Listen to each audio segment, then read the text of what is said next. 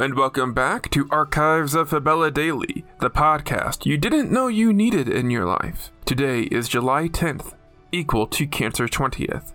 Books are available on Amazon. Please rate and review the podcast on iTunes, or wherever you listen to your podcasts, and hit that subscribe button for more great stories right in your feed. July tenth, nineteen forty is the day the Battle of Britain begins during World War Two, but in the magical wonderland of Fabella, a devious spy ring was discovered.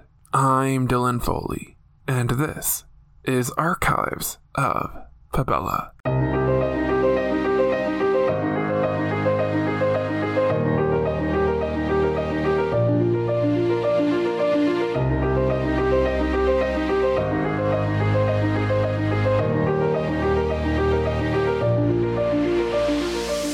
Beyond our world, there is love. Beyond our world, there is war. Beyond our world, there is life.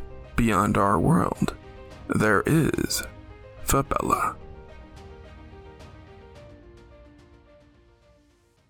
Cancer twentieth, fifty-nine forty, F Y, Fabella year, equal to July tenth, nineteen forty, A D, Earth year.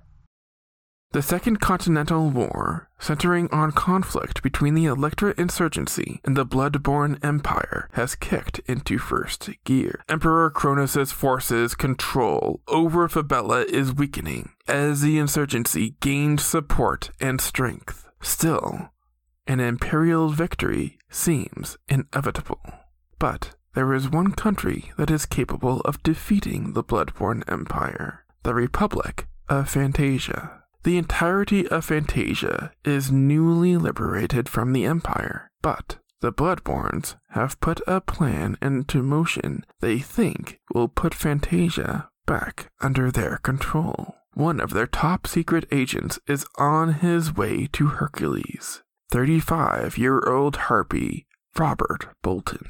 He's been tasked with gathering intelligence that could help the Bloodborns launch a strike against Fantasia and cripple the insurgency. If such a strike were successful, it could cause enough damage to guarantee victory for Emperor Cronus. Once in the Fantasian capital of Hercules, Bolton recruits eight loyalists to join his spy ring. Together, they conduct a series of covert operations, collecting vast amounts of information on the Electra insurgent troop movements, weapons, and military bases. The Bloodborns are on the prowl and want to know all about how much manpower, how much artillery, and how much shipping power did the Electra insurgency have.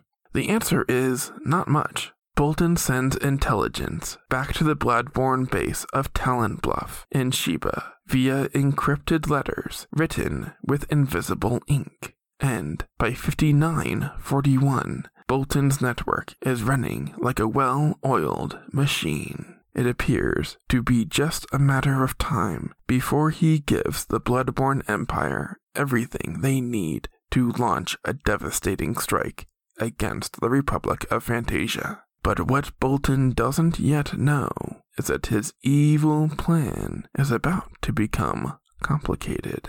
Bolton and one of his agents are transporting a cache of secret documents across the capital city of Hercules when something goes terribly wrong. Bolton suffers an accident when he is struck by a piece of scaffolding falling from a building under construction. A crowd immediately gathers at the site. A bloodied Bolton, fearing an investigation into the incident would blow his cover, acts fast. He grabs the papers and runs away before officials arrive on the scene. But he is unaware that the incident has set off a chain reaction that reverberates far from Hercules. Someone was keeping an eye on what was happening from seven hundred miles away in the flying island of Elpis. Elpis is a major base for the Electra Insurgency and the true center of the rebel operations. Their own spies are busy intercepting ferries with mail from Fantasia to the Bloodborne territories. They're looking for secret messages and looking for codes. One day, an insurgent spy opens a strange letter that arouses her suspicions. By pure happenstance, she's able to see the invisible ink on a letter, which shows up when it's near the heat of a candle. The letter is sent for further analysis. Lo and behold, secret writing emerges. The decrypted letter describes a mysterious incident in Hercules. When the Elpians share their findings with the Fantasians, the Black Cloak Wardens are stunned.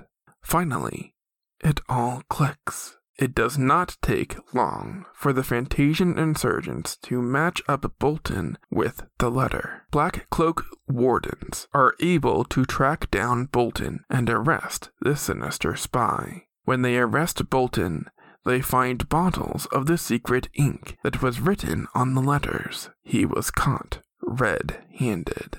In fifty-nine forty-three, Bolton and eight other members of his spy ring are tried on charges of espionage and found guilty. For the Electra Insurgency, this is a wonderful triumph. They have gotten a dangerous Bloodborne spy and his spy ring off the streets.